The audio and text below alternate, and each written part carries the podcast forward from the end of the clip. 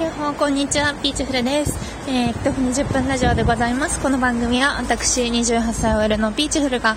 えー、最寄り駅ではない駅から歩きながら家に帰るまでの道でおしゃべりする番組でございます。普段は平日なんですけど、今日はね、偉いから、偉さが極まってるから、土曜日なのに午前中から行動してね、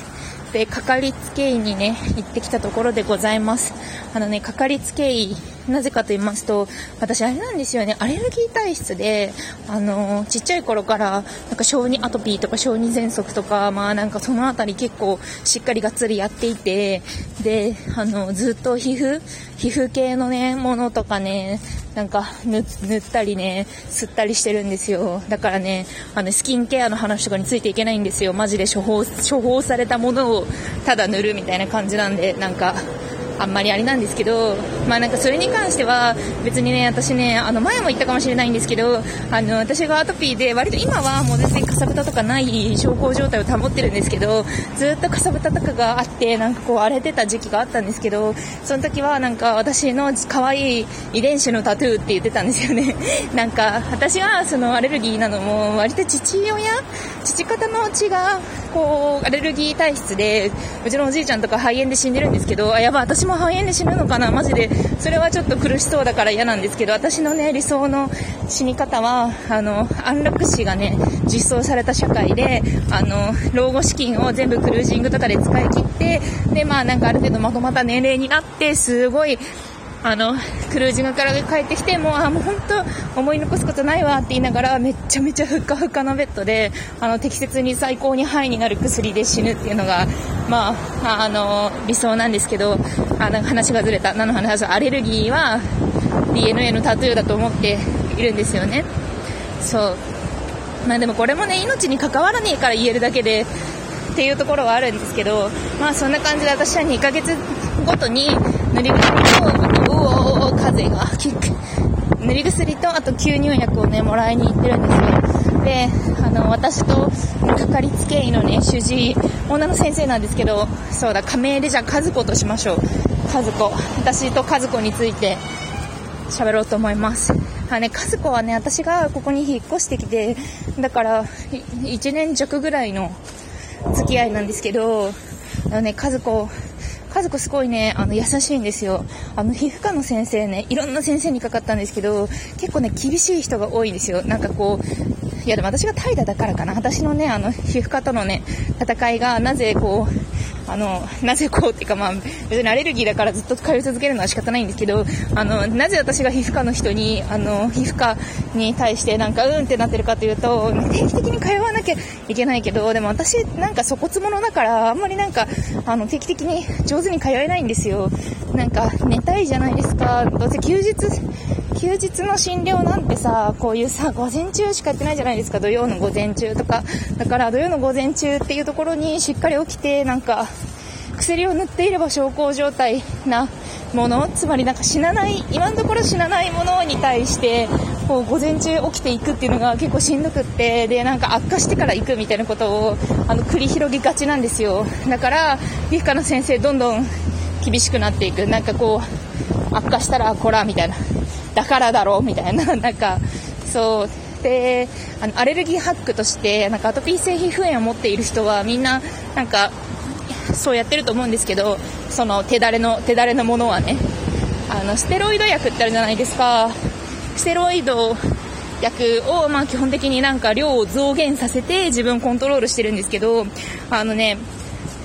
あれ、位があって、ベリーストロングとかストロングとか、あの、ステロイドの、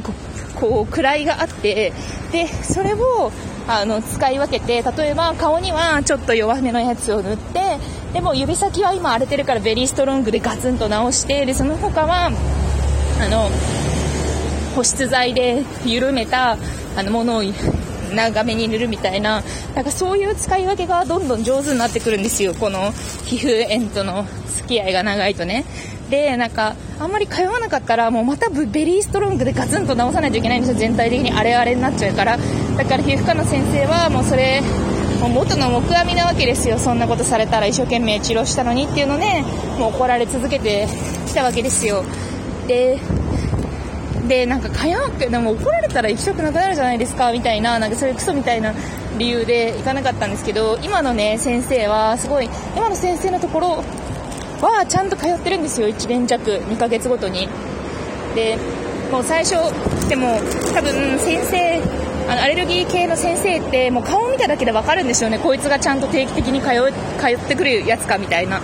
最初うちの家族はすごい私を警戒してあのあなたみたいな。ピーチフルさん。あなた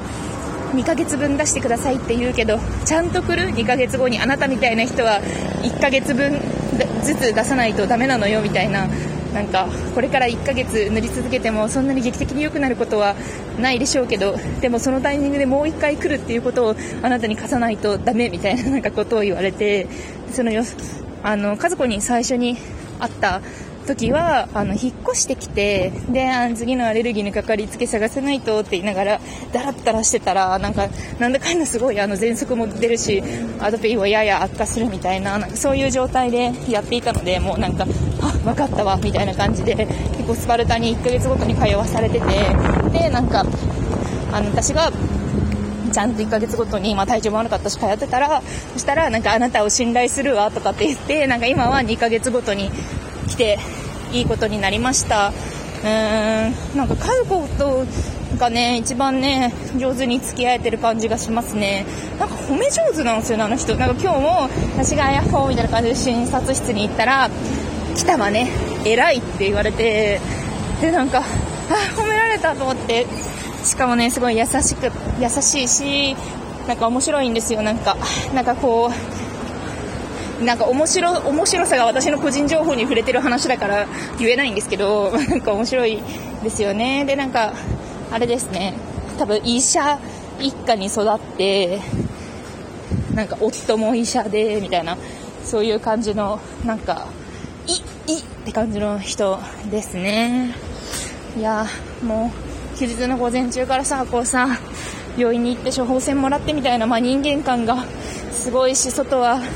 暑いしっていうことでアピールしにしてみました。私とアレルギーについてでした。うちのね次女もね次女ぐらいまではあの先天性のアレルギー的なやつあるんですけどもう三女はね全然もうつるピカで何にも割れたことない何にもゼーゼーしたことなくってなんか母体クレンジング説あの眉唾眉唾スピリチュアル説母体の毒素を最初長女は持って生まれてくる説っていうのをねひしひしと感じてますね。いやー。